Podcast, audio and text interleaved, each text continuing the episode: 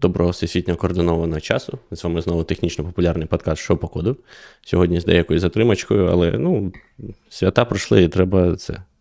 Я думаю, потрібно зрозуміти, що всі ще всі не налаштувалися на робочий да, на робочий лад. Це по-перше, по-друге, да, всі знають, хто хто в цьому винний. Я навіть не хочу якось питати. А, прогульщик. Та, вибачте, ну я багато прогуляв в минулому році. Можу записати собі в New Year Resolutions менше прогуляв цього року. Um, навіть не хочу питати, як пройшли свята, тому що, очевидно, для тих, хто е, за межами країни вони пройшли тихо, а значить, вже не так погано. А для всіх інших вони пройшли не тихо. Дісталось багатьом містам. А, Завжди, ну, емпатично ти завжди якби дивишся на всі ці новини. а, і хтось не дивиться на новини, хтось чує з вікна і сприймаєш, але все одно завжди якось чіпляє більше, коли це стається з місцями чи з місць, ну, з будівлями, в яких ти був, та, то а, через свята цього разу дісталося в Харкові багатьом таким будівлям, і Харків Паласу, і нашому Альма-Матер. Хнуре, на щастя, ракета не влучила саму будівлю, а впала трішки поруч е, з полем, але не дуже зрозуміло було з фотографій, чи це тільки основний корпус задітий, чи там ще щось з першим гуртожитком. Я не знаю, якщо там хтось ближче до е, подій, так би мовити, бо, по-перше, це альма-матер для всіх нас трьох. По-друге, я знаю, що в серед слухачів чимало людей теж з того університету. Е, от, Тому в нас такий план, що цього місяця те, що ми тут назбираємо через ваші донати, ми відправимо на асоціацію випускників для відновлення е, хноре, тому що там повибивало багато вікон. Ось такий план. Тому насипайте нам донатики в BuyMeACoffee. Ось кумовщина виходить, чи чи не кумовство? Чи це, чи кумовство, чи не кумовство? Ну, типу, Це не кумовство. Як це альмо. Саме саме хнуре, там, типу, перепали. Ну, то ми ж хнуре.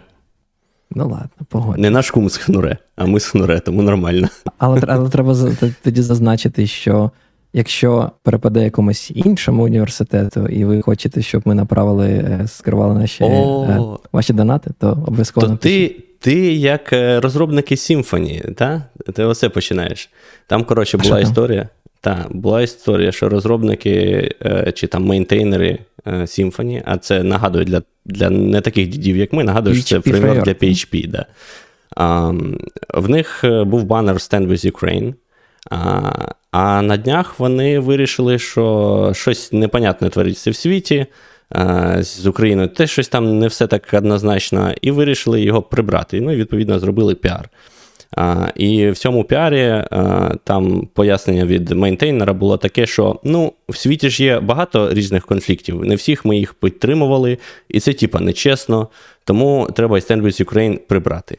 Чому ми, наприклад, підтримуємо там Україну, а не підтримуємо Палестину чи Ізраїль, чи ще когось. І все. То це ти їм там пояснювали трошки в коментарях, що не так з цією логікою.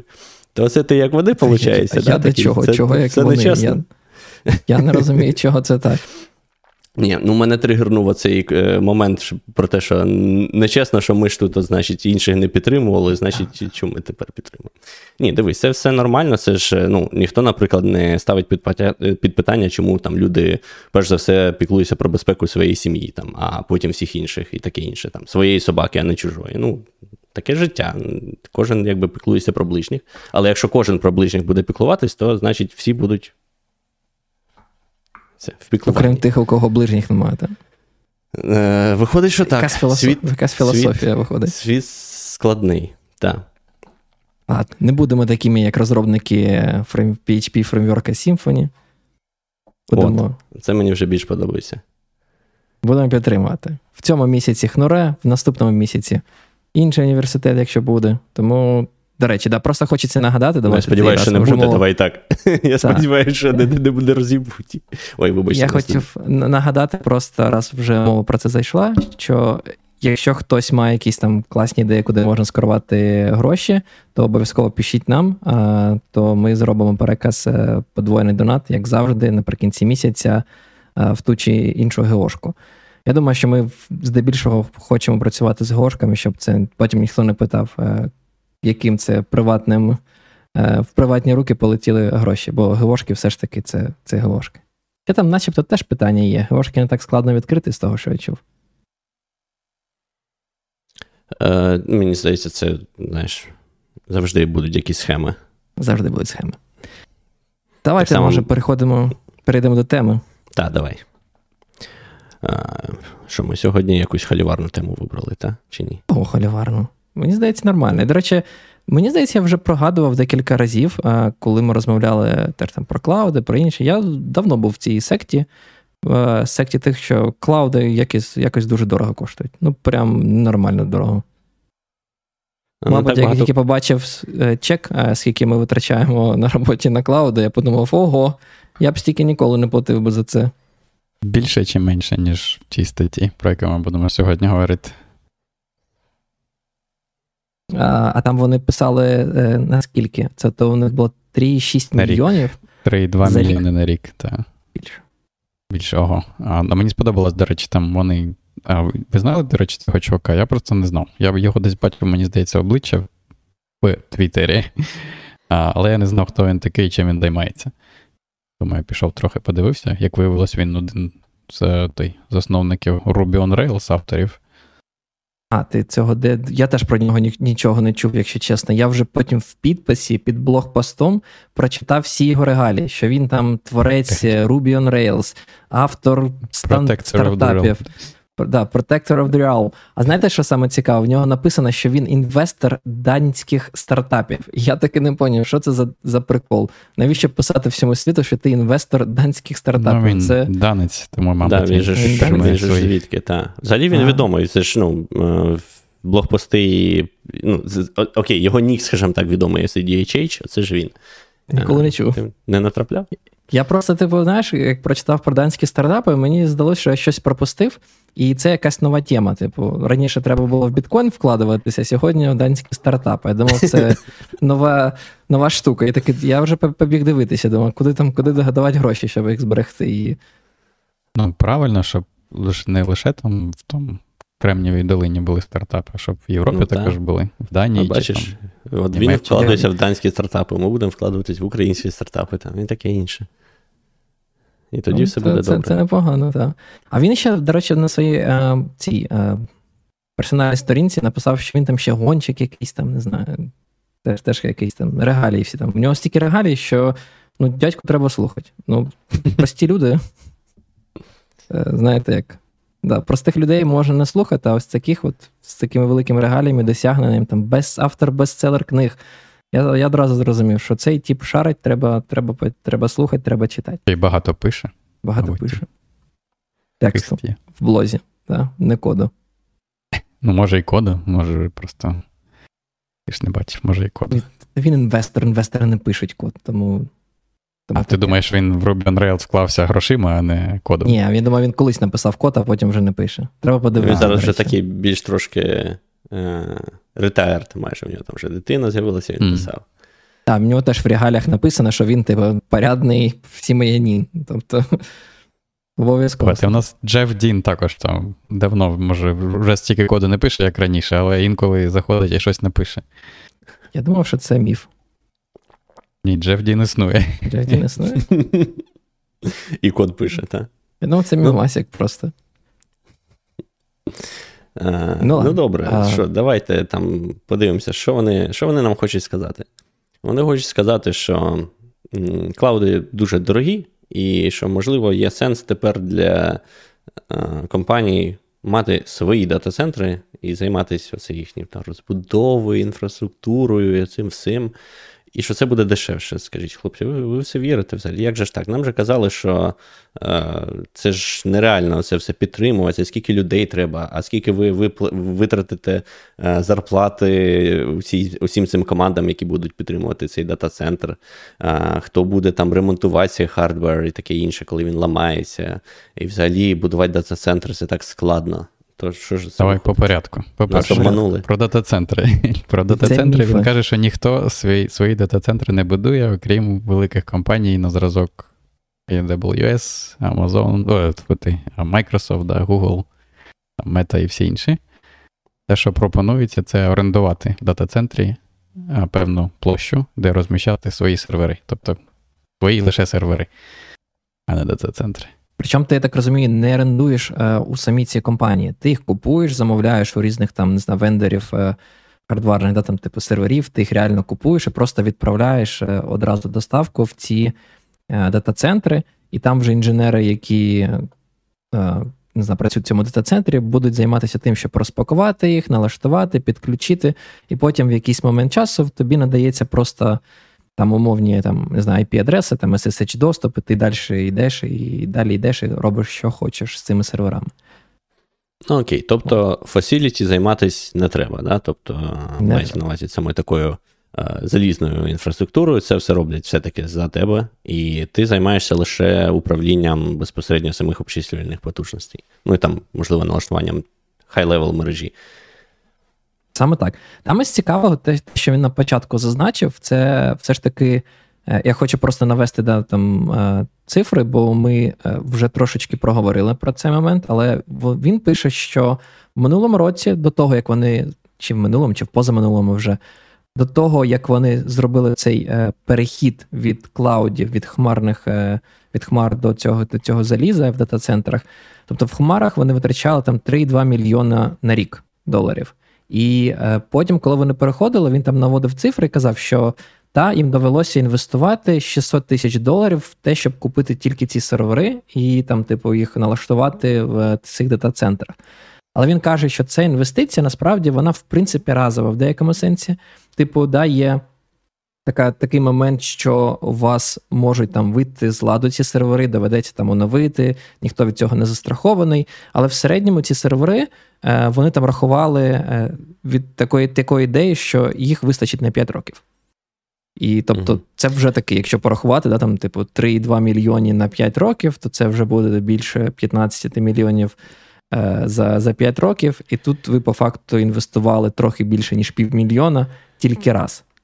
Ну, я загалом скажу, що насправді, от те, що вони на залізо безпосередньо потратили всього там 600 тисяч, це насправді звучить е, ну, реально дуже дешево е, порівняно з затратами на Хмару, тому що там кілька компаній, в яких я працював до цього, які були ну, там середнього розміру, і в них е, кількість користувачів була там ну, від десятків до там, сотнів тисяч е, користувачів, знаєш, тобто це не не мільйони, не мільярди користувачів.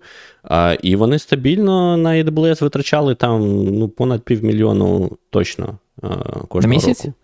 Чи на року? року? А, тільки кожного а, року. На місяць. Да, на, на, Хороший, я вже не пам'ятаю. Просто... Я пам'ятаю ці цифри, я навіть якось не задумався, що це може бути в місяць. Ну, Але я сподіваюся, що все-таки не в місяць. Я думаю, що це все-таки в рік. Бо ну, не велика, не настільки велика компанія.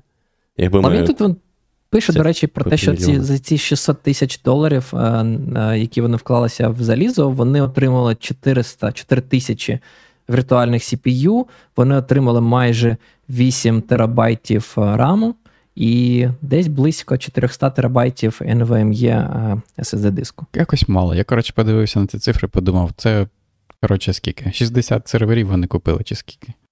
Якщо ну, сучасні взяти там AMD машини, там 128 ядер є і все інше. Ну, ладно, може не ядер, потоків точно 128, може ядер 64. Я трохи погоджуюсь, бо, типу, якось, ну не знаю, 8 терабайтів рама за 600 тисяч доларів. Хоча. Така скільки треба. Скільки, скільки сервер зараз е, зараз коштує? Такий залізний, ви не, не дивилися? Вони ж теж, мабуть, це ж. Хто, всі... хто вже пішов і купив собі. те. Ні, ну просто треба розуміти, що е, це не є мас-маркетом. І відповідно, я думаю, там, знаєте, будуть великі ціни. Це, як знаєте, з Lenovo, цей е, е, карбон, е, який мені там, в принципі, як лептоп дуже подобається. Все одно, типу, Lenovo позиціонує себе частково як таке рішення для для компанії, типу, продавати ось ці корпоративні лептопи.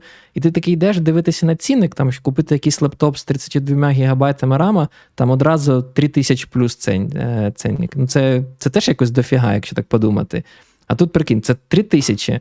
Е, а тут ну, сервери набагато більше. Ну, то все-таки Мені здається, просто ціноформування е, консюмерських е, речей дуже відрізняється від е, від промислового заліза, так би мовити. Тому що так, так. в тебе ж макбуки насправді всі однакові. Відрізняються тільки там сториджем, який дуже дешевий. А різниця в ціні якраз іде там між ну, найбільша від того, що ти там купуєш 1 терабайт диску чи 2 терабайти диску. Тому очевидно, що це просто якби не через собівартість зміна йде, а ну, вони ви там придумали собі таку модель якби ціноформування. А я думаю, в серверів побутових вона все-таки трошки інакша і більш залежить все-таки від самого, від самих потужностей е, сервера. Так. Ми ж не дивились, до речі, на ці контракти, і я ніколи насправді не купував сервери. Можливо, там, коли коли ти купуєш сервери, в тебе якийсь там enterprise е, level контракт, що якщо там залізом щось відбувається, то його може там замінити, і в тебе там гарантії на 5 років. Я я не знаю там, типу, деталі цих цих всіх аспектів, але типу, треба розуміти, що зазвичай бізнеси викачують гроші з бізнесів. Але все одно, типу, 600 тисяч, якщо, умовно кажучи, е, цей пан, як його звали? DHH? Щось мені DHH нагадує, да? Ні, Якщо цей пан пан Девід е, каже, що раніше вони витрачали на рік 3,2 мільйони доларів, а зараз, типу, умовно кажучи, на ту саму кількість е, там, типу, комп'ютер, яким потрібно там CPU, RAM тощо, вони вони витратили тільки разово 600 тисяч. Ну це все одно, типу, дуже суттєва така оптимізація розходів. Я, до речі, ще скинув посилання. Там мені сподобалось, що вони опублікували за минулий рік, 22-й, повністю breakdown, ну, типу, роз, по окремих статтях розходів на різні сервіси в AWS. Якщо його відкрити, він виглядає, як на мене, дуже цікаво. Цікаво в тому сенсі, що них на саме сервери і типу обчислювальні можливості, да, там EC2, там насправді не так багато. Там, можливо, не знаю, п'ята частина, 20% від повністю їх рахунку. А більша частина їх рахунку це RDS, Тобто база даних, да, там, я не знаю, до речі, MySQL чи яка там Amazon. Позрес, ні, що. Ну, а, RDS можна Позрес взяти, наприклад. Ну, Це бач, я, Бачите, хто користується клаудами одразу. А, от. І друге, Open Search Service, який, я так розумію, Elasticsearch, тільки трошки інший від Amazon. Ну, ти ти знаєш, ти ти, ти чув цю історію, да? чому це OpenSearch чи не Elasticsearch? Ні, я не в курсі. Я ж кажу, я я в своїх, на своєму технологічному острові, тому я не в курсі, що там в AWS. Ну, якщо сильно не просто не занирювати в цю історію, то можна просто об'яснити, пояснити це так. Elasticsearch був open-source, відкритий код, і відповідно виникла проблема, яка полягала в тому, що Amazon просто брав цей Elasticsearch і продавав як менедж сервіс. Жодної копійки не перепадали Elasticsearch. Mm. При тому, що Elasticsearch начебто, мабуть, чи вони планували свій клауд запустити, чи є свій свій, свій менедж сервіс, але не було людей.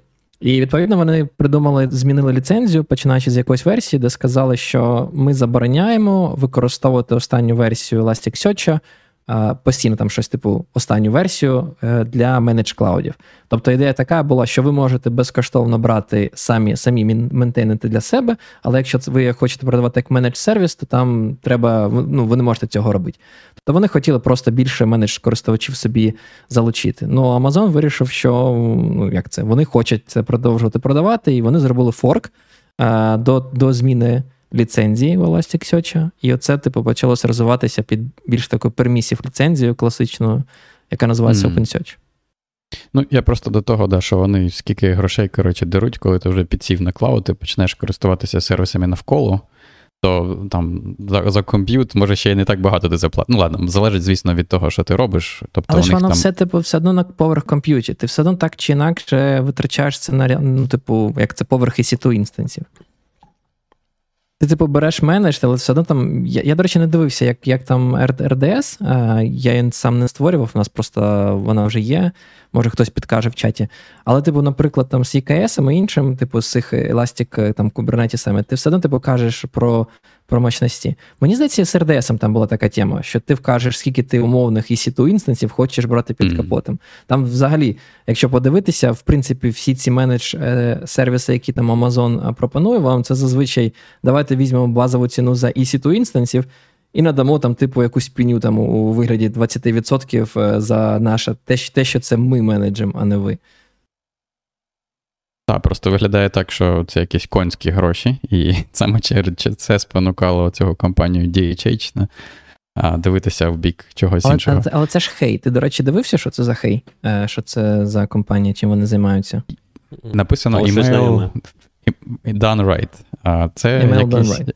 якийсь, як це не проксі сервер для імейлів, а Так Такий це реле- провайдеру, ні? Ну так, як релей для імейлів, який вміє якісь там додаткові штуки робити. Я тільки, вони там пишуть про скринінг, я до кінця не зрозумів, що таке скринінг. І з того, з демо, яке в них там на головній сторінці, це щось типу спам-фільтрів е, з фільтрів на стероїдах. Я не знаю, що ще вони там роблять, окрім того. Я просто до того, що якусь чи, чи що. мені здавалося, що це виглядає як е, сервіс, на якому ти можеш багато чого робити, там шукати імейли, категоризувати. Мені здається, через саме через це в них і великі витрати саме на OpenSearch і RDS. Бо тут саме багато запитів та там пошуку контентів, пошуку імейлів, там якісь е, дані вигрібати. Тобто це не такий якийсь, знаєш, жорсткий процесінг. Факторіали вони не рахують. Тому думаю, в них на EC2 там якусь опішку запустили і все. А RDS чарджить за запити, да, там якісь. До речі, не дивився, як він чаржить. Я ж не плачу це з кармана, я тому не сильно Ну, ну, зрозуміло. Та, але, але посил, посил. DHH такий, що да, можна купити там, скільки, 60 за моїми розрахунками серверів на 600 тисяч доларів, і наступні 5, 6, 7 чи 8 років вони, здається, ну, він написав, що вони на 7 чи 8 планують їх використовувати. Я не знаю, це ніби звучить довше, ніж використовують, мабуть, AWS і інші. Ти Десь, десь я в інтернеті, я в інтернеті бачив, що AWS планує свої машини використовувати 5-6 років, типу, в них термін. Далі життя. що треба знаю. ма- масло міняти, е, гуму, оце все, да? чи, чи що? Ну, насправді, так як AWS і інші працюють, да, у них же там все впирається в те, в те TCO, Total Cost of Ownership, типу, в залежності Ага. від там, там сьогодні машина там, да, можна запустити там мати. Не знаю, 128 цих vCPU, Virtual CPU, да, на одній машині, і вона там пожирає там 300 Вт на електроенергії. А завтра можна там купити нову машину, яка вже там пожирає стільки ж vCPU, але там менше електроенергії жере. Тому колись Amazon буде міняють. вигідніше замінити да, машину, А. навіть якщо вона ще працює. Я не думав просто, що, та, що це кожні там буквально 5 років. 4-5. Ну, 5 років Мені здавалося, що- да? Ну так, мені здавалося, що шасі має працювати довше. Та. Я зрозуміло, що там е, будуть е, поточні витрати, там десь диск е, посипався, десь ще щось, але це ж ти замінюєш, ну особливо на серверах, ти ж це як деталі просто замінюєш. Але, типу. але DHH казав, що він це по- просто що по їх розрахункам це вистачить навіть там на 8 років. Просто вони, коли е, робили там базовий фінансовий такий е, підрахунок, вони вирішили, що давайте візьмемо там найгірший сценарій. Найгірший Ага. сценарій це те, що нам типу буде 5 років. І вони розрахунки, щоб до, довести да, там, на папері, що і вигідніше мати свій дата-центр, вони просто виходили із розрахунку, що один сервер 5 років. Це не обов'язково не будуть міняти. Угу. Це буде дивитися. А ще він просто цікавий момент. Пане Роман затронув е, цю ідею про те, що нові сервера доволі такі е, там наш потужне желізо, там вміють краще, краще там справлятися. ARM, наприклад, менше енергії жре. Він, до речі, про це написав: що, що ті сервери, які вони купили, вони, типу, як останні моделі, вони там всі прямо прокачені. І типу, наскільки я розумію, вони перформять краще, ніж ті, е, умовно кажучи, EC2 інстанси, які вони орендували ну, і мали в, в Амазоні. А, Тому, цікаво. можливо, їм навіть CPU менше довелося мати. Реального. Здається, навіть десь там проводить, може, не в цій статті, а десь в якій, на яку він посилається, в нього багато постів, і цей от пост читаєш, в нього такі крос-пости, да, там багато-багато посилань. Є таке. Е, давайте перейдемо до наступного питання, яке в статті він підіймав. Це про те, що е, чому не можна було просто оптимізувати клауд-витрати. Так, я І скоріше, е, щас, вибач, що перебив, ми просто якось не проговорили, що насправді, е, ну, коли заявляєш там, а от ми пішли з е, клауда в, е, в приватне, да, з'являється купа питань. І тут прямо вся стаття, вона побудована, окрім там короткого інтродакшена, вся решта статті побудована на питаннях і відповіді. Так? І перед оптимізацією там ще було питання, яке в нас, до речі, і в чаті теж е, прозвучало, що е, один з популярних аргументів це те, що вважається, якщо ми перейдемо з клауду в приватний, або якщо просто хочемо продовжувати мати приватний дата-центр, то нам треба вит- витрачати багато зарплат на роздачу зарплат людям, які займаються підтримкою цього всього. А, мені сподобалася відповідь, яку вони дали в усякому разі для своєї компанії. Це що для них це не працює, тому що коли вони перейшли е, з клауда назад в приватний дата-центр, вони не позвільняли всіх і не змінили композицію команди. Тому, типу, для них як як були витрати, так і залишились. Тому це залежить від. А це це не окремо було питання? Ну, ну ладно. Ні, Це прямо перше, просто... перше ну, з їхнього питання, зі списку а. їхнього питання. Мені просто насправді це питання дуже імпонує, бо я теж завжди вважав, що це якийсь дуже-дуже дивний міф, як на мене, про цей хедкант, що там треба підтримувати.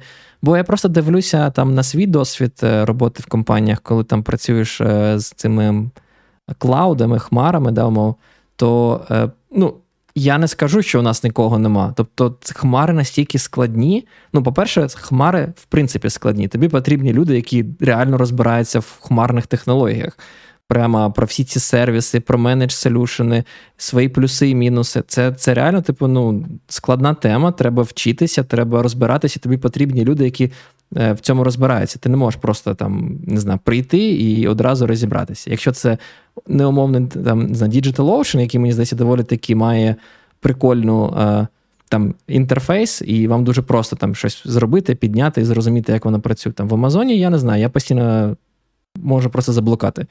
Заходиш і таки думаєш, Боже, скільки тут всього, де тут строка пошука, куди зайти? Це, ну, як на мене, поганий інтерфейс. По-друге, це те, що ну, в сучасному світі ви. Е, ну, Я не дуже сильно розумію, що значить підтримка. Все одно ти підтримуєш так чи інакше різні речі. Там в тебе є якісь застосунки, які працюють поверх вашої інфраструктури. Все одно потрібні вам якісь інженери, які будуть цю інфраструктуру підтримувати. Сервери можуть там, не знаю, ребутнутися, лотби там health check и не прийшли, щось там пішло в reboot, десь там трафік впав. У вас купа людей, які за цим всім слідкують і все це підтримують. Це не так що ви такі, а, окей, у нас cloud, ми взагалі не будемо там, не знаю, запустимо застосунок і він буде працювати вічно.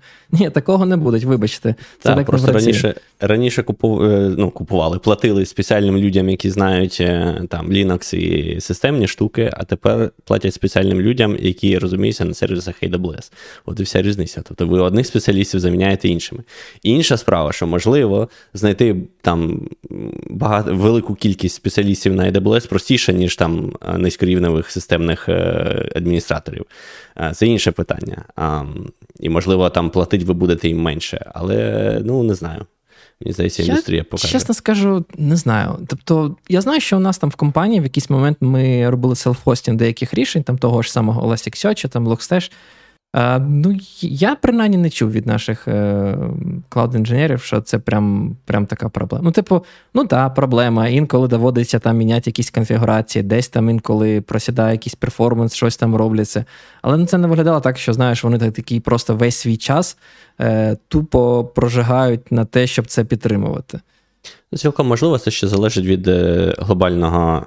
Від глобальної ситуації на ринку, в тому сенсі, що дивись, коли е, все круто і у нас дуже багато компаній починають там стартують і починають розвиватися і скеляться, та всім треба там фахівці, які будують їм інфраструктуру, так, так чи інакше.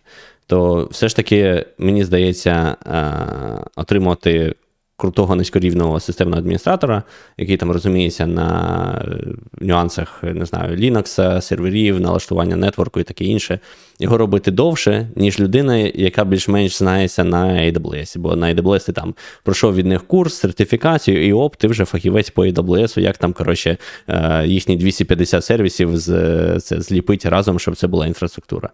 І от в ситуації, коли в тебе є дуже багато компаній, які дуже швидко там стартують і розвиваються, це логічно. А в ситуації, як зараз, що всі такі ой-ой, треба затягувати пояси, е, там не розраховуємо на великий ріст, треба економити і оптимізувати витрати. Е, ну, В цьому випадку в тебе немає такого знаєш, розширення, і тобі не треба швидко дуже багато таких спеціалістів. І тому от вони і вирішили, можливо, що час перейти. Я не знаю, я якось трохи скептично налаштований, бо знову ж таки, треба не забувати, в якому світі ми живемо, про те, що в принципі багато людей. Багато компаній відходять від ідеї, е, ну, як мені здається, да, там, з моєї, з моєї точки зору, від концепції Infrastructure as a service е, в бік е, концепції е, Platform as a service, і вони там навіть мають встановлювати ну, якийсь Kubernetes. Нехай це буде не їх Kubernetes поверх EC2, це буде там менедж Kubernetes там від від Amazon, там беруть IKS, класно взяли. Але далі що? Тобто тобі потрібно все одно типу якісь інженери, які будуть той Kubernetes підтримувати, там не знаю, запускати якісь OpenTelemetry демони для того, щоб збирати там логи, запускати іншу інфраструктуру, метрики, графани. Тобто, все одно, типу, так чи інакше, в тебе, коли ти маєш Kubernetes, ти будеш думати, як цей Kubernetes взагалі тобі завести, який там, не знаю, нетворк провайдер вибрати, що там, ну там зі сториджем, там, в принципі, все зрозуміло, там в S3 ходиш і жодних питань. Але все одно, типу, ти так чи інакше витрачаєш купу часу на те, щоб це налаштовувати. І тут буде питання: якщо ти підеш з умовного Амазону на свій, на своє залізо, типу, тобі так само треба буде той Kubernetes налаштовувати. Тобто, єдине. Ну, я думаю, тут ідея, штука, коли тобі не треба коли... буде встановлювати той Kubernetes. Я думаю, тут все-таки ідея, що якщо використовувати клауд, то це все-таки не на рівні того, що ми ранимо Kubernetes поверх AWS. Я думаю, мається на увазі, що ми тоді взагалі не, не ранимо Kubernetes, а використовуємо готові сервіси AWS. Як це всі всі користуються користуються кубернетісом? Як як інакше? Не всі. Ну, ну типу, ну ладно, не будуть бази даних. Як ну, же серверлес? Ну, який сервер? Ну, давайте так. Або серверлес, або в них там є ж свій менедж, типу, менедж Kubernetes. Там, коротше, ну, менедж Kubernetes, я ж, я ж кажу, ти все одно налаштовуєш так чи інакше. Ну, тобто тобі частково. потрібно, ну, дивись, можливо, тобі не доведеться, ну, як це, запускати базу даних е, в Амазоні. Дійсно, ну, в тебе є RDS, візьмеш RDS.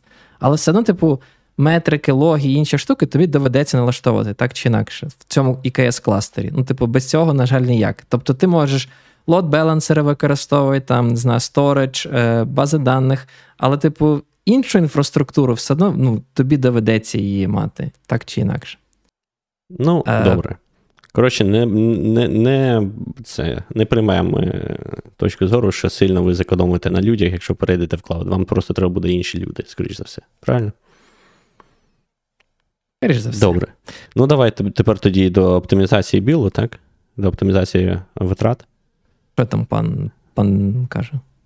Про оптимізацію? Так, ну, е- Зараз де де воно тут знайду. Да, Наступне ага. питання це: а що, якщо ми просто оптимізуємо по-нормальному? Бо як в клаудах все ж просто запускати, да? то багато людей насправді е, не сильно задумується ефективністю використання ресурсів, і просто там настворюють всяких е, всяких, не знаю, сервісів, EC2 інстансів і таке інше, а потім через півроку половина EC2 інстансів не використовується, але вони запущені, і за них е, AWS не забуває е, взяти гроші.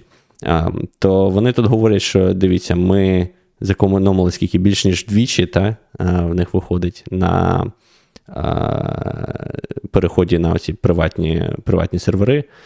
І це при тому, що вони дуже намагалися вже оптимізувати свій код самого AWS, і він там в них виходив все одно там 3,2 мільйони за рік, здається. Та? Я так розумію, що, до того, як вони почали його оптимізувати, в них було в два рази більше.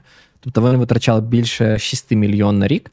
Потім вони почали затягувати пояси в 2022-му, і все це зоптимізували до 3,2 е, мільйонів. Ну, Але далі це... вони вже не могли. І взагалі, зазвичай, оцей момент це така дуже, знаєш, one-way street, як кажуть, в одну сторону дорога. Тобто дуже легко е, робити інфляцію своєї інфраструктури, і дуже важко її потім намагатись якось е, звернути назад, щоб воно було дешевше. Мені здається, дуже важко її підтримувати. Ну, Тобто, з мого досвіду виявлялось якось якось так собі. Тобто, знаєш, це завжди виглядало так. В якийсь момент всі такі активізуються, думають, як би нам почати заощаджувати на витратах на клауд, придумують купу всякого, всяких рішень, там якось щось е, заощаджують, потім вони перестають на це дивитися, і кости знову там потрохи-потрохи йдуть, типу, нагору. Тобто це повинна бути така процедура, як, за якою ви постійно контролюєте. Там, не знаю, принаймні раз на півроку ви там аналізуєте, дивитесь, куди ви витрачаєте гроші, і знову там думаєте, чи чи потрібно це вам, чи не потрібно, чи Треба чи як можна. Просто якось заохочувати, щоб там 20% від зекономленого платити інженерам. Я підтримую. Як тоді вони будуть дивитися на дешборд і намагатися зекономити. Такий, Я тоді перше буду кричати: Та який RDS, давайте підемо позраз контейнер. Я вам сам наконфігурую позраз там в перерві. На лептопі так, підіймо. Але ж справедливості заради ця проблема не вирішується, коли ви переходите на приватні сервери. Бо ми ж колись, е, нашим спільним першим роботодавцем, ну окей, ми вас може не перший, е, робили приватні клауди для компаній. Там була та сама проблема, тільки через те, що з них ще не збирали гроші за кожен запущений, е, там за кожну запущену віртуалку, за кожен використаний сервер. Це ще і призводило до того, що люди, знаєш, не економили, бо там команда каже, нам треба 10 серверів. І ніхто там особливо не розбирається, їм треба 10, чи вони можуть це все запустити насправді на двох. І немає ніякої навіть відповідальності, тому що не можеш сказати потім, що ось ми там витрачаємо 2 мільйони доларів на ваші сервери, тому що ну, ніхто не слідкує за тим, хто скільки по факту обчислювальних потужностей використовує. А, І далі або потрібно писати якусь систему, яка б це робила, або це просто залишається в тіні, і так само будуть overprovisioned потужності, просто що приватні. Тому навіть не знаю, наскільки це робить різницю. Мені здається, це проблема, вона, знаєш, і і в cloud і працює, і і своїм, своїм залізом так само. Е, Кости, ну просто тут, е, я думаю, основний point е, цього пана Деніела, Деніел, да? Девіда, mm-hmm, перепрошую, Девід. пана Девіда, про те, що залізо просто дешевше. Ну, так, Тобто overprovisioning буде. Він, до речі, там десь е, нижче буде про це говорити. Я думаю, ми до цього ще дійдемо. Але це по факту, мабуть, основна стратегія рішення. Тобто, якщо так взагалі порівнювати своє власне залізо там в дата-центрі і якісь клауди, клауди дозволяють вам скейлитись там від нічого до. До чогось там великого, і це може бути там, не знаю, за за декілька годин і в різних регіонах, і все супер швидко.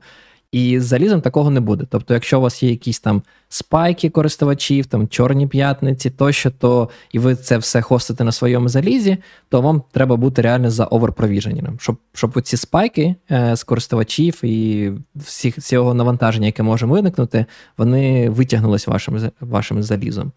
То він про цей overprovisioning пише, але його point знову ж таки, що навіть з overprovisioning ом, який вони, до речі, мають, оці 600 тисяч е, доларів, які вони витратили. Це по факту з overprovisioning ом. Тобто вони купили набагато більше заліза, ніж е, ніж їм поки що потрібно.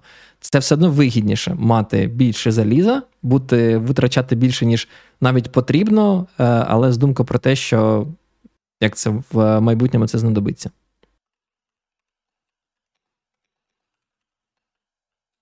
Чи можна просто тоді ще зробити типу гібридне рішення, щоб коли тобі там потрібно якийсь а, більший попит, да, там, я не знаю, Чорна п'ятниця чи щось інше, орендувати чи запускати, точніше, якісь інстанси в клауді на той момент і просто під'єднувати їх до свого цього on-prem рішення. До речі, я думаю, це можливо. Знову ж таки, якщо якщо зробити так, щоб е, і клауд, і ваше on-prem рішення е, працювало в рамках одного е, VPN, да, private network, то ви можете це все налаштувати. Я я не бачу проблем. Для того ж Kubernetes, просто додати Kubernetes ноди, які реально на EC2, і все. Додав їх динамічно до свого залізного кластеру і там, в ті пікові годині, там, не знаю, на Чорній п'ятниці, а потім видалив. Ось в мене сьогодні інтернет дуже погано працює, хлопці. Ви мене періодично по одному відвалюєтесь. Я сподіваюся, ви мене чуєте, коли я тут щось кажу. Знати Пане Ігорі, я почув перше останнє речення. Поки ніби нормально. Головне, що я відповів на питання пана Романа. Окей. Я, я коротше, да, задав питання і і, і пропав сам. Потім в записі подивишся. Да, буду, Я сподіваюся, да, в записі там щось буде. Про оптимізацію костів е, поговорили. Все одно дешевше, і тому давайте рухатись далі. А, Єдине, що може зазначити момент, що воно виходить дешевше, коли у вас вони, типу, а, як це? Якщо е, клауди дешевші в двох випадках, коли вам потрібно зовсім трошки, і нема сенсу просто купувати повну машину, да, там, якщо ви там запускаєте свій лампстек, вебсайтик з блогом чи щось таке, чи там зовсім маленький магазин. Сподіваюсь, лампстек, але без симфонії фреймворка, бо вони тепер не підтримують Україну. Так, Так, або коли от ми згадали, коли вам швидко треба там доскейлитися на декілька годин чи днів, і потім знов це викинути все. А коли у вас там є певна кількість машин, які просто неповно працюють якийсь час, да, то він, до речі, може не в цій статті, але в іншій статті він там згадує, скільки маржа у Амазону, і там якісь, ну, навіть на прості речі, там, типу, EC2 інстанси, в них маржа 30%. Типу, це дуже багато. А на а, більш складні речі, коли він ну, там серверлес чи якась от RDS, ці всі штуки. Там просто якісь да, гроші такі збирають. Так. Так, до речі, І... в Амазоні просто до до цієї питання мережі, це 30%, наскільки я розумію, це навіть я забув, як там є якась назва. Це типу як pre-provision. Тобто компанії можуть ага. у Амазона купити собі е, скількись там EC2 інстансів наперед на рік. І через це вони там теж типу вже нормально так заощаджують. Тобто, якщо ви цього не робите, якщо ви просто EC2 платите по загальному тарифу, то буде ще дорожче. Ось так от. Я знову так. пропав, пане Роман? Ні, ні, ні. Я просто побачив коментар в чаті, я щось не зрозумів. Ми ніби там про Region ще не згадували. А, чи Про, там, про регіони, так. Да. Ще... А, все. Там я до цього дійде, я думаю. То в коментарях та було там обговорення. Е, Давайте рухатись далі. Насправді, тому щось тільки на двох перших питаннях. Я думаю, там та, далі ну, деякі можна пропустити. Про, про гроші. Про гроші. Ні, Мені насправді наступний, наступне питання сподобалось, і мені здається, вони на нього якось трохи так розмазано відповіли. А, Тому давайте щось трошки обговоримо. Наступне питання. Ти, ти про Cloud Native? Так, наступне питання, яке їх питають, це те, що окей, а що ж робити, якщо от почали з клауда, і зразу такі всі Native і писали під клауди, і полягались на всякі там лямбда-функції, ці всі плюшки, які нам дає зручний клауд. А як же потім перейти в приватний там на свої власні сервери, якщо цієї всієї там інфраструктури і всіх цих обв'язок немає? Там не знаю, використовували там Q свої, там не знаю, що там ще є цікаво в AWS, таке, що довго налаштовувати. А, якісь там сервіси, та там доставки пуш-повідомлень, ще щось, ще щось. В Амазона зараз величезна ж кількість сервісів, насправді, кому що потрібно. І от що робити з цим всім, а, коли ви переходите в, е, на свої сервери, писати своє з нуля, чи чи що робити? І вони якось там так якось філософськи відповіли, я так і не зрозумів, як. Ви якось зрозуміли їх відповідь? Мені здається, за те, що я от згадував, ця от стаття Don't be fooled by serverless, це про те, що як це там, де Amazon заробляє гроші на рівному місці ще й набагато більше, ніж з EC2 інстансів.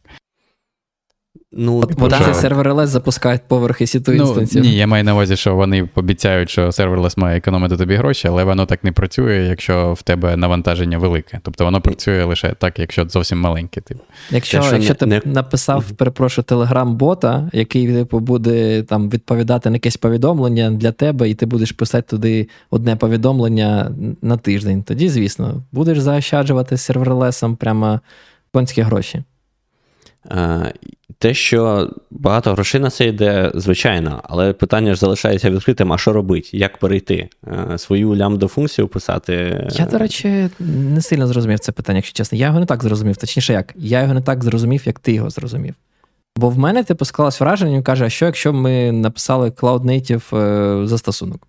І, типу, сама фраза Cloud Native застосунку, як на мене, якась дивна. В принципі, е, всі, всі слова Cloud Native якісь дуже дуже дивні.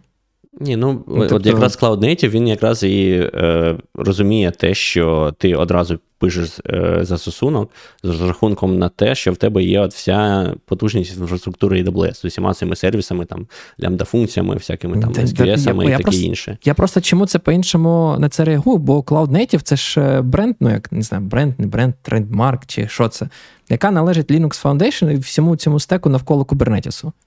Я не сильно тому розумію, як це пов'язано саме з клауд обчислюванням. Знаєш, це Ні, все називають Cloud Native. Ні, я розумію, як пан Руслан також. Мені здається, тут мається на увазі, що якщо ти вже зав'язаний на AWS, да, то вони тобі почаржать Kubernetes по це ж те саме. Kubernetes це, ну, там, це ж для ну, для, для інфраструктури. А ти, ну, О, ти так, на своєму але ти в Kubernetes ще будеш запускати все. Ну, Ну, типу, якщо ти, умовно кажучи, перейшов е, з там з Kubernetes на AWS на Kubernetes в себе, типу, ну, яка різниця? Це там ну, і там Kubernetes. Ти міг бути не на Kubernetes в AWS. Тебе могла там бути якась своя. Ну, я просто кажу, я тоді, от, мабуть, у нас є проблема, бо я завжди для себе вважаю, що Cloud Native це суто про Kubernetes. Ну, бо, бо типу, заходиш. До речі, зараз воно кину посилання, у них вже є. Cloud Native Foundation. Е, Зараз я скину в чат, щоб якщо хтось почитав, там воно є визначення Cloud Native Definition, воно все все лежить. Е, там просто так mm. все завжди про контейнери, сервіс меші, мікросервіси, як, ну, все, все як ми любимо. Immutable infrastructure, купа всякого ну, гівна, яке типу... це все є. Ну, ну типу, і без AWS це все є. Я тоді просто не розумію проблеми, про яку вони яка піднімалась. Ну, в смислі, без AWS це все є. Ну, ти підлаштувався під сервіси Амазона. Добре, кій менеджмент в тебе повністю на Амазоновському КМС. Що тобі робить? Як тобі yeah. Е, менеджмент ключами влаштовує? Воно в тебе все інтегрується з усіма сервісами, а в приватному клауді що робить? Ну так це вже називається не Native, це вже означає, що в тебе вендор локин. А, ну, типу, в тебе зараз він багато, стався, багато тому людей... що ти свій застосунок писав під Cloud е, під Cloud Native, тобто з розрахунком, що в тебе тобі це надається як сервіс, а не там якийсь свій, е, своє рішення писав поверх їхнього. Ну кажу, у нас мають з тобою різні тоді визначення. Я тоді не знаю, я я тоді промовчу, ну бо я це собі не так уявляю. Типу, це вендор локін Cloud Native, для мене це різні штуки. Ось дивись, на сайті AWS написано, що вони розуміють під Cloud Native. Software Approach, як ще же? У них свій Cloud Native, є, коротше, Linux Foundation, а в Amazon свій, так? Software, software approach of building, deploying and managing modern applications in cloud computing environments. Оце і все. Дуже розмазане порівняння. Ну, а в Cloud Native Foundation Linux Foundation, у них значення, що Cloud Native це типу мати vendor neutral project, тобто проекти, які будуть запускатися на мультиклаудах. Це це ця вся ну, концепція Cloud Native. Тому що кожен тягне одіяло на свою сторону. Тому що е, Linux Foundation, яка продає Kubernetes, їм е, треба наголосити, що це все vendor neutral, там не прив'язується до клауду і таке інше. Ось що таке Cloud Native, а AWS треба наголосити, що якщо Ні, ви будуєте свій застосунок спеціально для е, Cloud Environments. Я я, я, я тобі просто поясню, типу, як це виглядає mm. з моєї точки зору. Виглядає це наступним чином: ти використовуєш Kubernetes. Kubernetes це е, умовно новий такий стандартний API, який ви можете використовувати будь-який е, дійсно в деякому сенсі vendor neutral. Тобто, якщо у вас Kubernetes між різними клаудами, це він, типу, він однаковий, це Kubernetes. У Kubernetes, типу, просто він е, декларує деякі API, але ці API не завжди е, імплементуються. Там, умовно кажучи, там, мабуть, перше, що спаде всім на думку, це там storage для persistent волюмів, чи ем, там, не знаю, інгрес, е, типу для load balancing, чи там ще щось. Тобто в них є деякі API, які не заімплементовані. Тобто Kubernetes скаже, я дав вам API, але він не працює. Тобі потрібно встановити якусь е, штуку в цей Kubernetes, який буде цей API імплементувати. І для різних клауд-провайдерів є типу різні ці як це імплементації API. Тобто, мовно кажучи, в ідеальному світі повинно це виглядати наступним чином. Ти маєш Kubernetes, встановив туди свій застосунок, який типу використовує Kubernetes API. А далі, якщо це Kubernetes там, не знаю, на Амазоні, в тебе стоїть там LB-шний інгрес, який буде всі balancer створювати в LB. Якщо це там Google Cloud, в тебе буде гугловський там balancer. Якщо це там on-prem, ти ставиш Nginx імплементацію, і вона там буде е, мати, коротше, через Nginx буде в тебе трафік е, балансуватися. Тобто для мене ось це типу Native, мабуть, тому що трохи дотичен був як це з Kubernetes, якось постійно на це дивлюся, і в мене Cloud суто асоціюється здебільшого тільки з Kubernetes. Але... Ну, Окей, ну не прив'язуйся, до пропусти заголовок, якби пропусти питання і прочитай їхню відповідь. І просто давай тоді опустимо Cloud Native. Яка різниця, що вони мали на увазі під Cloud Native, якщо ми можемо просто подивитись напряму. І там він так і говорить, що. Ем, ну Він якось говорить лише про е, якраз про лямбда функції. Ем, що серверлес функції так. з on-demand тулінгом, це, типу, все все робить дешевше. І потім каже, дає посилання на всю статтю, про яку пан Роман говорив, що, типу, все все, все не так однозначно, та, і що не знаю, що все буде окей. Але він насправді не відповідає тут на відповідь. Можливо, вони просто не зав'язували, не зав'язувались на цих сервісах, і тому для них це було просто. Але от Я залишається відкрите. Відповідь ну. дурна. Ну, типу, Для мене, типу, питання, яке було поставлено, відповідь, яка була дана, вона взагалі не пов'язана. Бо їх питають, що робити з Cloud Native застосунками. Він відповідає що використовувати лямбди це не проблема. Не буде Він відповідає, що це не проблема, да, але не не відповідає, як вони її вирішили. Бо я ж кажу, ну, це саме популярний випадок це використання або КМС, або там як КМС рідко користуюся, бо він дорогий, як там Secrets Management, та здається, в AWS для це. Для розповсюдження а секретів. В Kubernetes є провайдери для секретів, які можуть з Амазона доставати секрети і монтувати в поди.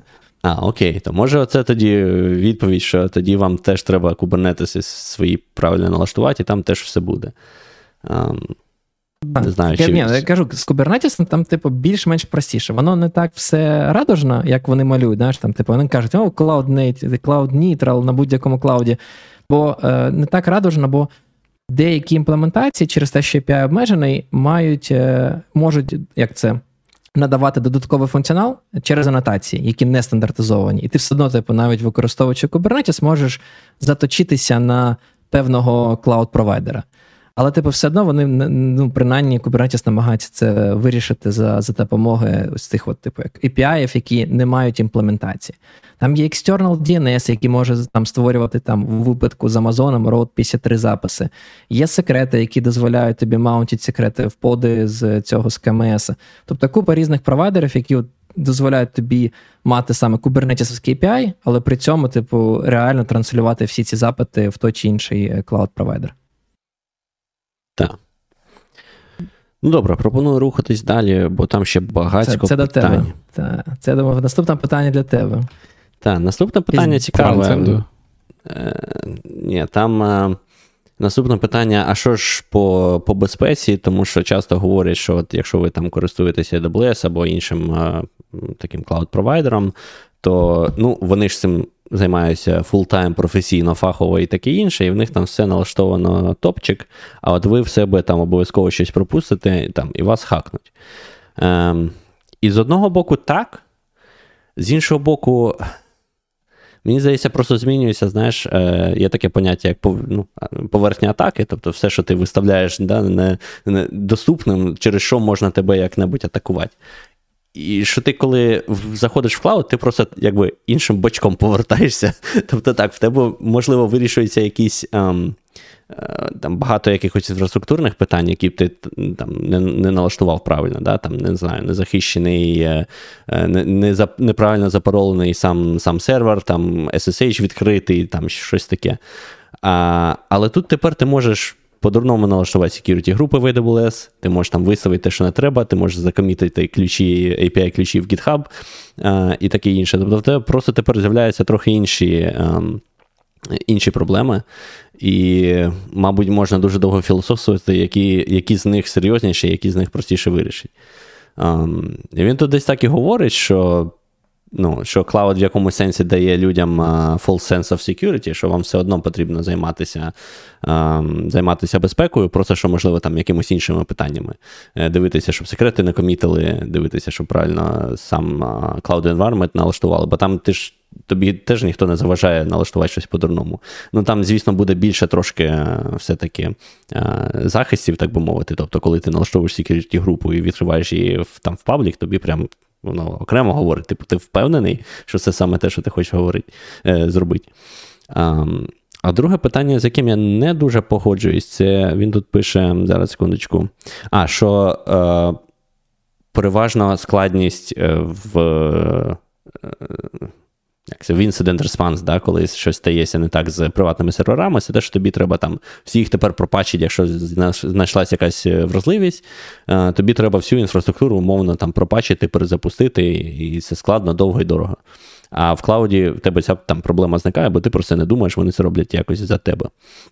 І він говорить, що але тепер у нас тут, тут все контейнераз, е, контейнер, контейнеризовано, все в докерах, і через те ви там хоп, запустили новий контейнер, е, і все у вас вже е, нової версії. Але ж ну, він тут лукавий, тому що в реалі ж не так. Ну окей, в тебе stateless застосунки всі в контейнерах, але база в тебе зазвичай все одно в, не в контейнері, а в instance і довгому, тому що база це трошки інше. І тобі треба якось якось зберігати це все. І Ну, Можна мало контейнер запускати.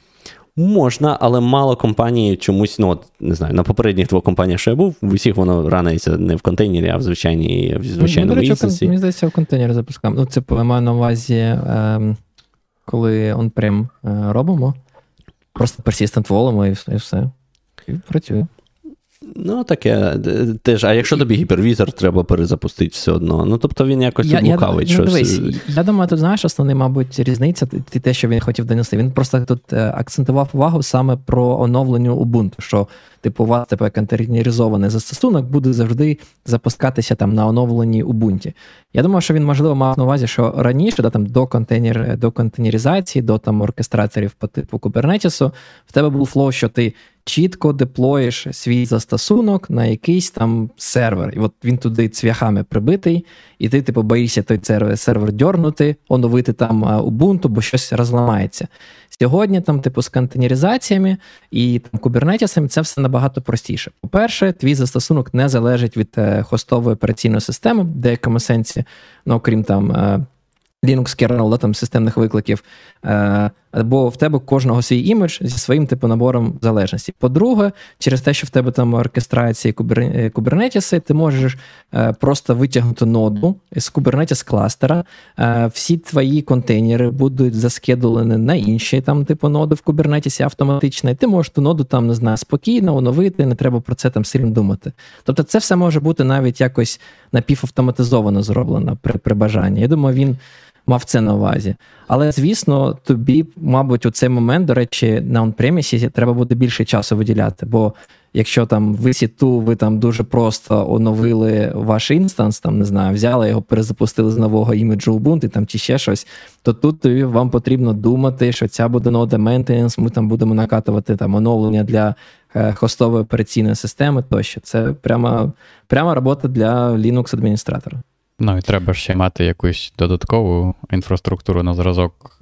Там Ми згадували про бази даних, де буде в них запущена десь. Ти не можеш там всі ноди бази даних одночасно перезапустити, інакше все завалиться. Тобто тобі потрібно мати якусь хитру систему, яка знає там і по порядку там іде і оновлює кожну окрему машину а, в Kubernetes кластері, да, чи ну, чи знає, що деякі можна одночасно виймати з кластеру, а деякі не можна, тому що там запущена база даних.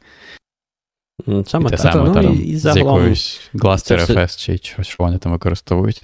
Так, це все чудово, але там раз на не знаю, once in a blue moon, як тут кажуть, е, раз на якийсь час обов'язково станеться якась епічненька, якась епічненька вразливість, яка там буде дозволяти зробити вихід з е, віртуалізованої машини і ефектити гіпервізор. Це не часто стається, але таке ставалось. І тоді у вас все одно залишається проблема, що ой-ой, вам тут тепер треба от перезапускати от прямо все. Але мені все одно здається, що це знаєш. Тут не можна казати, чи за чи проти, тому що у вас що в клауді є проблема без, з безпекою, що он-прем є проблема з безпекою, вона трошки просто в різних площинах. І, типу, так, зручно, коли це, наприклад, в клауді і е, якась така дуже стрьомна вразливість, що вимагає там перезапуску гіпервізора, ви тоді про це не паритесь, якби париться е, провайдер е, ваш. Але все одно вони вам там скажуть: Окей, ми перезапускаємо е, в такий-то день усі ваші віртуалки. Зробіть щось, да, що, якщо не хочете, щоб угу. вас це поафектило. Тому все одно треба щось робити. Мене знаєте, що здивувало? От ви вже згадували про те, як ми в Мірантісі працювали над приватними клаудами, і от одна з фічей, яка в нас там в OpenStack була, це жива міграція віртуальних машин. І коли я почав в іншій компанії працювати, і там от я побачив ці от повідомлення від Амазону, що ми будемо перезапускати вашу машину, це для мене так дивно виглядало, що вони тобі це присилають, і що вони це просто якось прозоро не мігрують для тебе, щоб ти взагалі нічого не знав, що там десь перезапустилося. Може, вже щось помінялося за ці да, роки? Типу? Ні-ні. Ну, Amazon досі тобі, тобі просто каже, що чувак, типу, якщо ти не перезапустиш сам цей інстанс, то ми його самі, самі за тебе перезапустимо там. І вони реально ребутають, да, машину? Вони реально ребутають. Ох ти ж, блін. Я думав, вже жива міграція буде там у них. Ну, типу, вони тобі скажуть, а навіщо? Типу, вони скажуть тобі, хочеш базу даних, ти так переймаєшся, що в тебе там нода піде в офлайн? Я я, очікував я очікував це питання, що в мене не Cloud Native Application, якщо його не можна просто перезапустити. О, Це, до речі, мені здається, не знаю, це такий холівор, що, можливо, можна навіть на цілий окремий випуск, але я ще не бачив повноцінно працюючого автоскейлінга, щоб автоматично скейлилось все. Ну, не буває його так. Ні в Амазона, ну от ні в кого. Просто, Просто не буває. Воно в теорії ми... все класно звучить, маркетологи все це класно описують, а на практиці це ніде не працює. Так, що Просто просто розказують про купу всяких метрик, але по факту зазвичай все впирається там в автоскелінг по раму чи по CPU. І, на жаль, типу, не для кожного виду трафіку і не для кожного навантаження, типу, цей скелінг працює. Тому да, в мене теж є таке так, питання, тому... що автоскелінг. Шановні питання. слухачі, якщо да, якщо ви знаєте кейс е, чи випадок де там от прям дуже класно працює автоскейлінг, прийдіть нам, розкажіть. А, Як налаштували? Раді почути, да, як як налаштували. Да. Розкажіть, як це робиться. До речі, так. про безпеку. Що по фізичній безпеці? Що, якщо прийде якийсь технішн, да, і витягне SSD і замінить на інший SSD, і потім з тим SSD піде додому? Так, Буде, а, типу, це, винен дата-центр. Так, да, це, знаєш, тут. Е, питання просто в liability, хто буде відповідальний. Mm. А, Так, ти ж ми ж раніше проговорили, що ти все одно все-таки не е, з нуля будуєш прям facility і там дата-центри таке інше. Ти просто орендуєш сервери, а, чи верніше місце під сервери, а ну, технарі в тебе там ходять, якщо не від AWS, то там від якоїсь компанії, яка займається побудовою дата-центрів. Але ж в AWS а, якби суть та сама, просто що далі вже можна сперечатись, що AWS свої дата-центри краще захищає, ніж якась інша компанія. Але це вже, мені здається, трошки інша площина. Ну, я просто до того, що там можуть бути, знаєш, інженери лише AWS гуляти по їх дата-центрах, а тут може дата-центр одна компанія, а там технішнс вже наймають, і інші люди можуть приходити всередину і гуляють там собі між серверами, можуть робити, що хочеш, якщо там тільки я, там я нема залізної. Все... Да, я думаю, це все дверей. залежить від дата-центру, від тих гарантій, які вони надають. Я думаю, там є різні варіанти. Я думаю, там ну, є варіанти, що дата-центр, в принципі, не допускає жодних не своїх там співробітників сюди. А може бути, що дата-центр допускає навіть там, умовно кажучи, мене як власника якогось фізичного сервера, mm можливо, теж допустимо. Це залежить від компанії, яка надає Може. цю послугу. Я не знаю, та, та, мені цікаво ніколи. Ну, от AWS, наприклад, якщо взяти, та, в них там є там свої процеси і там стандарти, як вони захищають е, дата-центри. Да, що в них там свої співробітники, в них там ведеться спостереження. Ем, кожен співробітник може заходити там в ту частину, куди йому треба, є охорона і таке інше. А, Але це ж не означає, що більше жодна компанія в світі цього не робить. Тобто, І далі вже питання, а, які там стандарти і полісіс в кожної компанії на заході. Якщо в якоїсь компанії, яка надає дата-центри, там заходить в дата-центр хто хоче, ну звичайно. Але це ж вже, ну якби це концептуально не проблема. В тебе може бути так само інший провайдер е, клаудний, не AWS, який не так піклується про безпеку самого дата-центру. Тому це вже трошки інша площина. Я знаю, мені здається, просто це все так смішно, інколи там так думати, блін, ну це коротше, як на подивитись фільмів там про шпигунів, як там хакери там чи ще щось, там знаєш, такі всі всі, всі security. А в реальності все ж все ж банально якийсь там фішинг, імейл, десь комусь там слаки написали, чи просто хтось в Каліфорнії зайшов просто в офісну будівлю, підійшов до незаблокованого лептопу, не знаю там, щось зробив. Поставив пляшку на кнопку Delete на лаптопі, та? як Silicon випало. Воно ж типу, все насправді здебільшого все банально. Тобто, знаєте, там постійно там розказують про ці всі там вразливості, якісь інші штуки, але реально, типу, це ж настільки складно, інколи таки думаєш, навіщо так складно все ускладнювати, якщо можна все набагато простіше. Цими соціал інженірингами, фішингами це ну, набагато простіше в деяких аспектах. Ну, це якщо в дата-центр зайти складно, тоді будуть користуватись тим, що простіше, і отримати доступ до якогось користувача, який має віртуальний доступ до дата-центру, да, умовно, там просто mm-hmm. має доступ безпосередньо на самі віртуалки. Да. Ну, Давайте добре. рухатись далі. Так, да, бо ми тут вже на годину говорили і тільки десь половину статті покрили. Я тому, думаю, що, що ми багато проговорили з цих понтів, тому, можливо, деякі говори таки пропустимо. Наприклад, наступний про те, що вам треба інженери для цього, мені здається, ми це вже обговорили. Казали, що в принципі вони на своєму прикладі зазначили, що нових інженерів вони не ну, типу, не набирали, і в принципі та команда, яка підтримувала клауд, в них почала підтримувати он-прем інфраструктуру. Так. Тобто це теж частковий міф. Можемо наступне питання після цього е, трошечки, бо там якраз йдеться про гіперскейлери, які нас там питали в коментарях, що сказали, якщо ми це не покриємо, то то все це несерйозно буде. А там насправді в самій статті все покрито.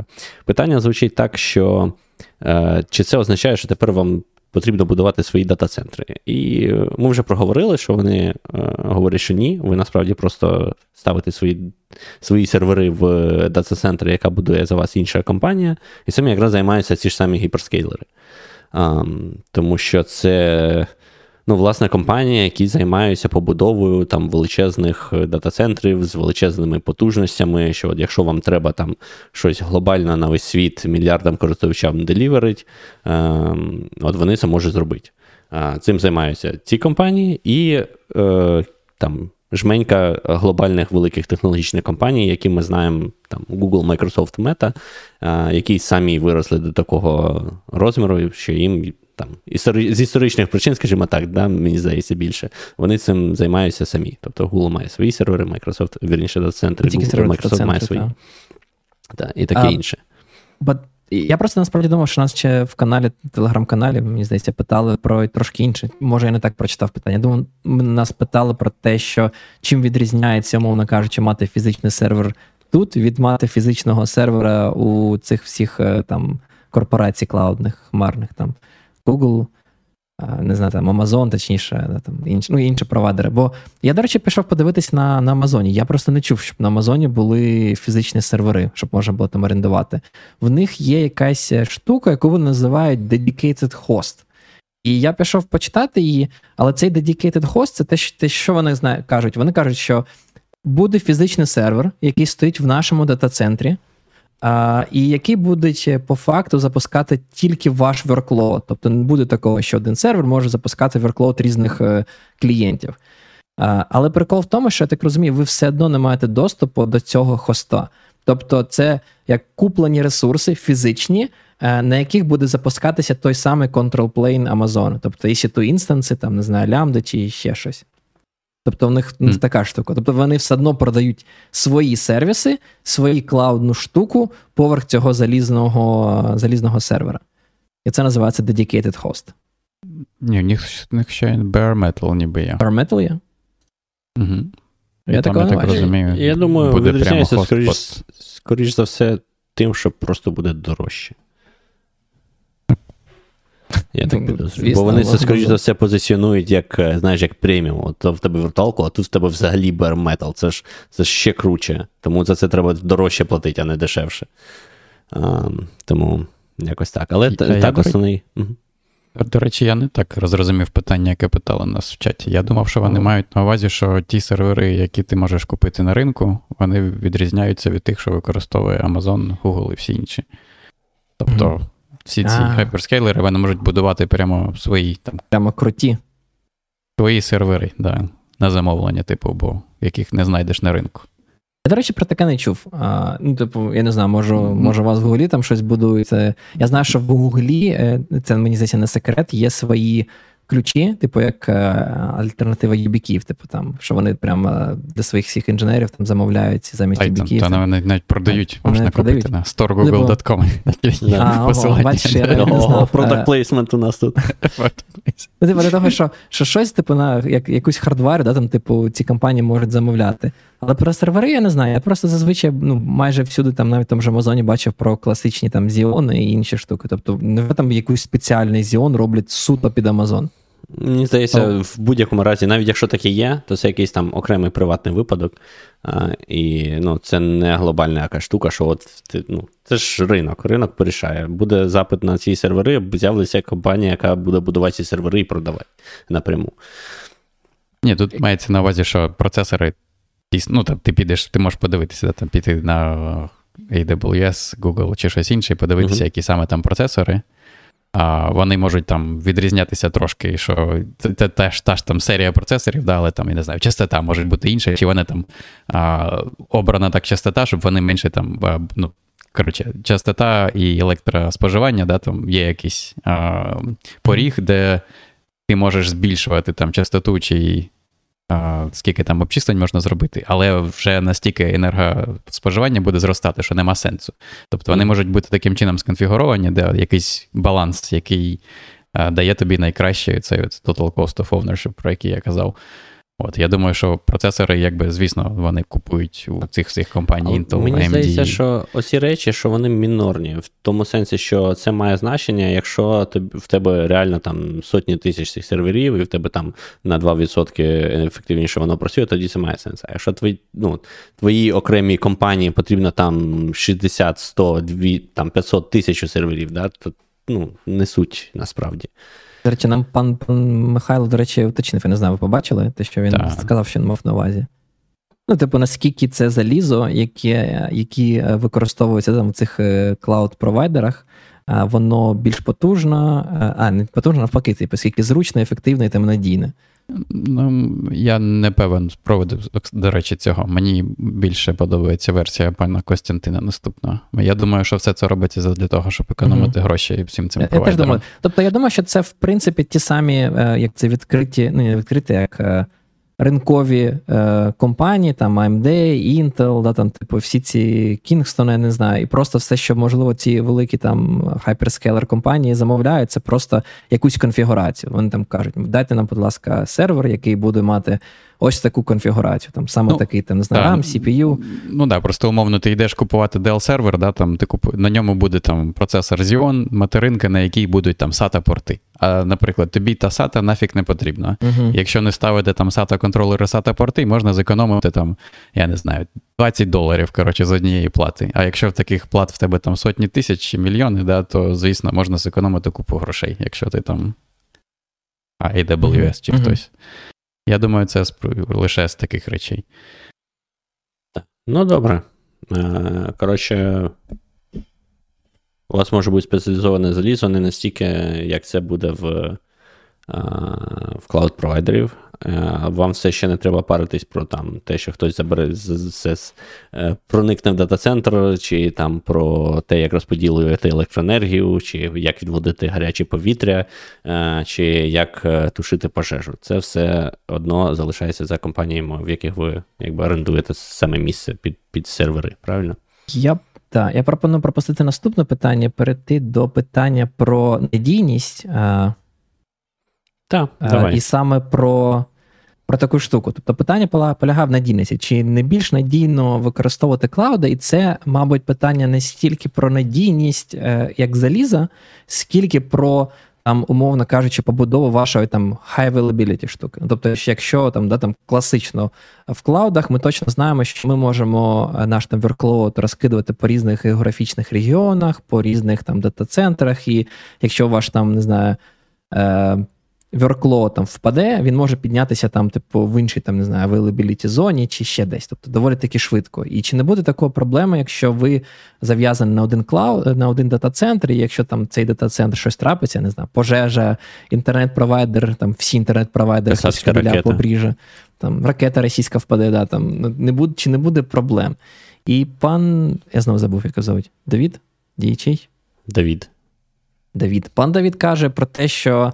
В принципі, вони, коли використовували клауд, вони запускали все це в деякі, декількох, там навіть в двох він навіть зазначив, географічних регіонів, регіонах, і по факту вони е, це продовжують робити навіть з дата-центрами. Тобто в них є декілька реально фізичних дата-центрів, е, в які вони поставили декілька серверів, і відповідно роблять якісь там умовний там balancing по по фізичних штуках.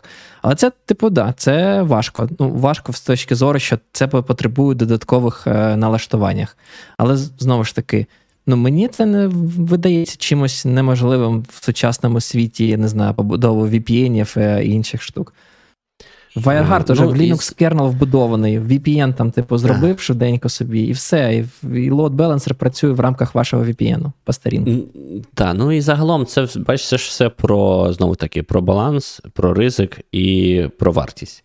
А, Тому що в Амазоні так само в тебе ж може якийсь дата-центр е, накритись або там зламатись і не працювати. І ідея в тому, що да, в тебе має бути multi-region і таке інше, але ну давайте будемо відвертими. Да? Скільки компаній просто сидять в ES East 1 і все. Um, і якщо він накривається, вони такі упс, е, ну, AWS зламався, нічого не можемо зробити. Uh, тут так само, але так було дешевше і простіше. Тут так само. Uh, ти можеш в кількох е, дата-центрах по світу трошки напихати серверів uh, і обходити, якщо раптом десь щось ламається.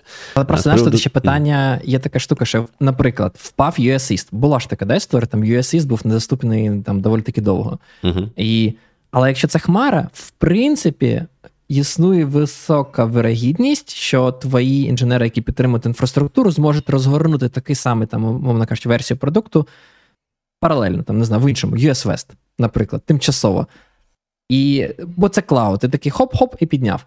А з on-premises ом і своїм дата-центром ти так швидко не зробиш. Ну, тобто, от випав твій дата-центр, ти, ну, якщо ти замовиш. Так за те, що ти весь час економив? Ну так, так. Було дешевше. Треба, бачиш, декілька дата-центрів мати. Тобто, хочеш high availability, обов'язково має хоча б два дата-центри, бо мені здається, тоді вірогідність того, що два дата-центри підуть в офлайн одночасно, буде набагато менше. Ну, Майже. Або швиденько піднімаєш клауди і запихуєш туди весь свій он-прем, штуку. Ну, я проте ти ж віртуалки можеш все одно ну, підняти і все Ну, буде, це- буде те це буде як з бекапами, знаєш, типу ніхто не буде тестувати цю можливість швидкого підняття клауду. Звичайно. А, ну, так само, деякі, це залежить, знаєш, від критичності і від параноїдальності. Деякі, ну, це дуже мало компаній, але деякі компанії реально підтримують там можливість налаштування на двох різних клауд-провайдерах, щоб от, якщо AWS щось станеться, то ми можемо в іншій. Але мені здається, я чув про два таких випадки, мені здається, один вже забив на цю скажену ідею. Ам, так, і наступне питання дуже релевантне, до речі, бо я думаю, ми тут вже все проговорили, що треба буде. Мгм.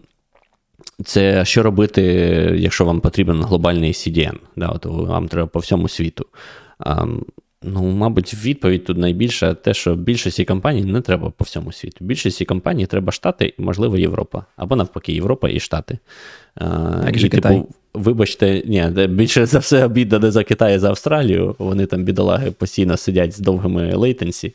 Ну, таке Японія. життя. Я не знаю, мені, от, якщо чесно, прямо болить за японців, бо ну, вони користуються там нашим сервісом в US East і постійно жаліються, що дуже повільно. І кажуть, нам потрібно летенці, там, не знаю, а що до 30 мілісекунд. До японців. А, US East, я поняв. Да, Їм е, просто типу, треба кажуть, якимось потрібно- каліфорнійським сервісом. Мені здається, там є кабель від них, то це Ну, у нас, у нас US East. І от вони постійно- постійно жаліються, що їм потрібно е, там, не знаю, 30-50 мілісекунд, е, як це, SLA, а там так, тільки TCP retransmission там через 100 мілісекунд трапляється. Постійно там щось вбиває, якісь аутлайери існують. І в мене болить за японців. Ну, якщо, Ну, скажімо так, якщо вам US треба East. прямо по всьому світу, да, то треба, значить, розпихати потрошку серверів по всьому світу. А, Дивись, а там же ж, мабуть, до Японії і з Австралії недалеко. Тобто треба три дата-центри: US, Європа і Японія.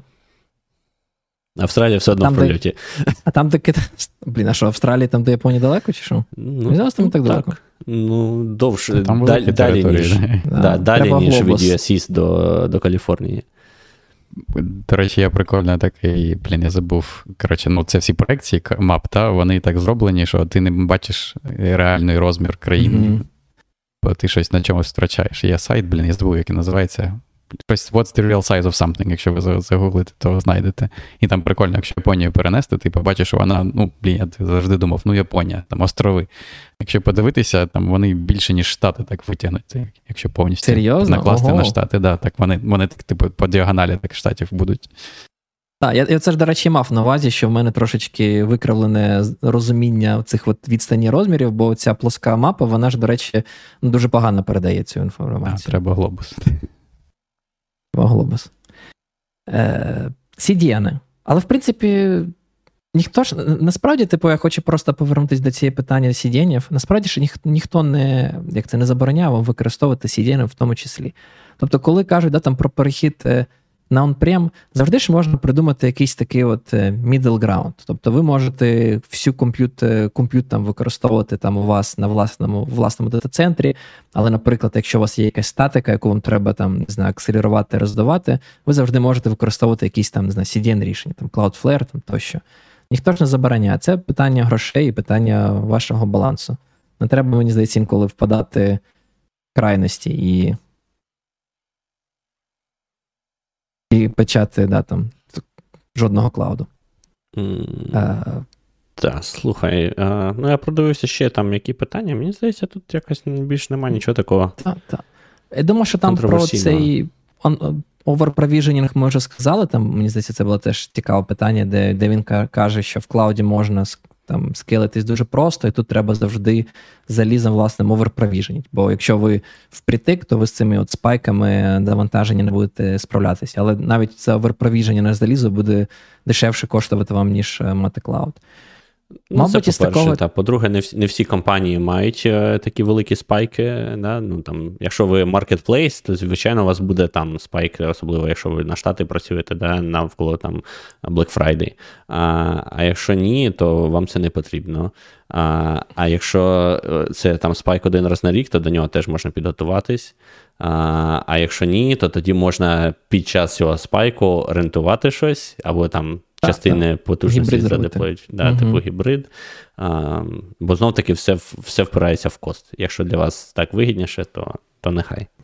З цікавого, мабуть, це був про GDPR, і де він так контроверсійно вкинув про те, що типу, типу ну come on, ну який який GDPR? Типу, якщо ви не європейська компанія американська, то там, типу, Госдеп слідкує. Госдеп слідкує Та за справа... всіми вашими ні, даними. Ні, ні, ні. Справа зовсім не в Госдепі. Справа в тому, наскільки халатно ставиться ставиться бізнес до до ваших даних. А, І наскільки тут не зарегульовано, ну, тобто, в тебе. Будь-який бізнес, де ти там залишаєш, не знаю, імейл, номер телефону, ім'я, знаєш, часто, наприклад, для лоялті програм і таке інше. Вони це все спокійно собі продають е, дата-брокерам. Є тут така, якби окремий вид компаній, тому що завжди, коли ти там. Підписуєшся, там десь обов'язково мілким шрифтом є, що ти погоджуєшся, щоб ми перепродавали твої дані.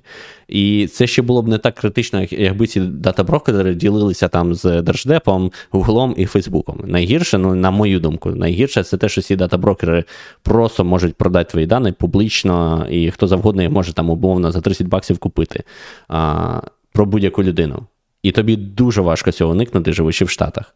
Ну, майже нереально. Єдине, що простіше, це платити іншому сервісу, який буде походити по цим data-broker ам і тебе opt-out. Тому що регуляції таким чином, що opt-out ти можеш зробити, але це opt-out. І тобі mm. треба руками по кожному брокеру ходити. І, і це. Тому це окремий е, момент, але це вже трошки ми відхиляємося від топіку. Суть в тому, що да, е, cloud тобі просто ніяк не допомагає GDPR. Там немає якоїсь, е, знаєш, магічної кнопочки Включіть GDPR, і в тебе все вирішено. Тобі все одно треба design ити application так, щоб там свій застосунок таким чином, щоб він був е, як це відповідав регуляціям.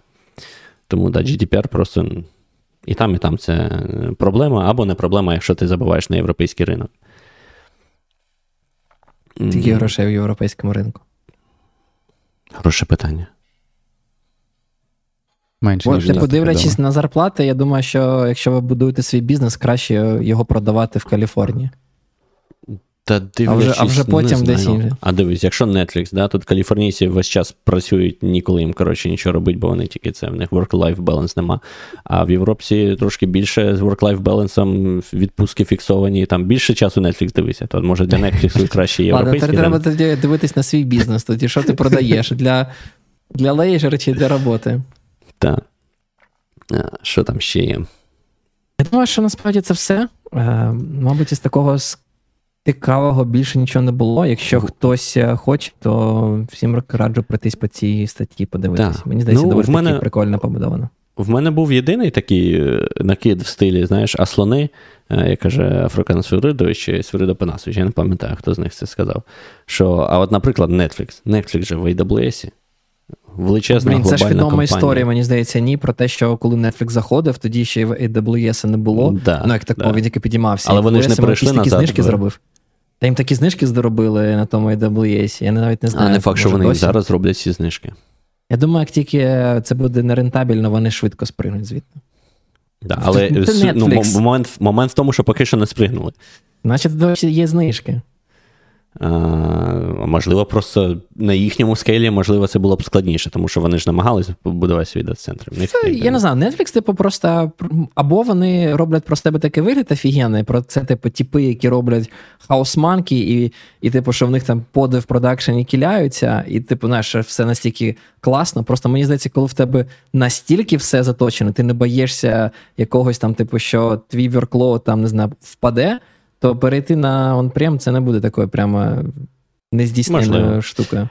А, а мені здається, що мені здається, що ми просто прийшли до це, е, до часу, коли за моїм правилом е, потрібно закінчити випуск, бо ми прийшли до It Depends, тому що насправді так залежить від вашого кейсу, від вашого бізнесу, наскільки ви глобальний, наскільки ви великий, е, ви статичний, чи ви збираєтесь рости і таке інше. І комусь буде краще в клауді, а комусь буде там краще і дешевше on-prem. Тому залежить. Я, я чесно скажу, типу, свою І позицію. дуже, я скучно. вважаю, що якщо, типу, це, це, не, це не для холівара. Типу, я для себе типу, визначився. Якщо в мене буде якась компанія, і я буду витрачати на Amazon, там, а, умовно кажучи, більше 100 тисяч баксів е, на місяць, да, думаю, що десь так, то це точно вже, типу, red flag, і треба просто е, тікати в. Окей. Звісно, Нам- я погоджуюсь, якщо ви тільки починаєте, у вас там взагалі не знаю, витрати на cloud там якихось там 10 тисяч баксів, то вам взагалі навіть не варто думати про, про і про власний сервер. Мабуть, Так. У нас тепер є правило від пана Ігоря. Якщо ваш Пане- cloud коштує Ігор. більше, Більше 100 тисяч на да, місяць. то валіть. Валіть, просто тікайте, я як не знаю хто. Чули Netflix? Я думаю, у них вона все одно трошки більше 100 тисяч на рік Звісно, коштує. звісно, Netflix. Netflix заробляє трошки більше, Так. ніж моя гіпотетична компанія, яку я створив. Так. Е, Ну добре. Так. Будемо закінчувати. То скажемо всім велике дякую, що були сьогодні з нами за живий чат. Е, Радий всіх бачити в новому році. Ще раз, мабуть, привітаємо вже з про, як це, минувшими святами. І не забувайте донатити Збройним силам України завжди. Е, Кожен день, по декілька разів на день. Кожен раз, коли бачите ракету, кожен, кожен раз, коли чуєте ракету, і просто коли просипаєтесь живі. Тільки завдяки ним ми можемо робити ці, цей подкаст, ці проекти, і давайте разом продовжувати розвивати україномовний YouTube і україномовні проекти. Дякую, що підтримуєте нас, і дякую, що підтримуєте Збройні Сили України. До нових зустрічей. Бувайте! Щасливо.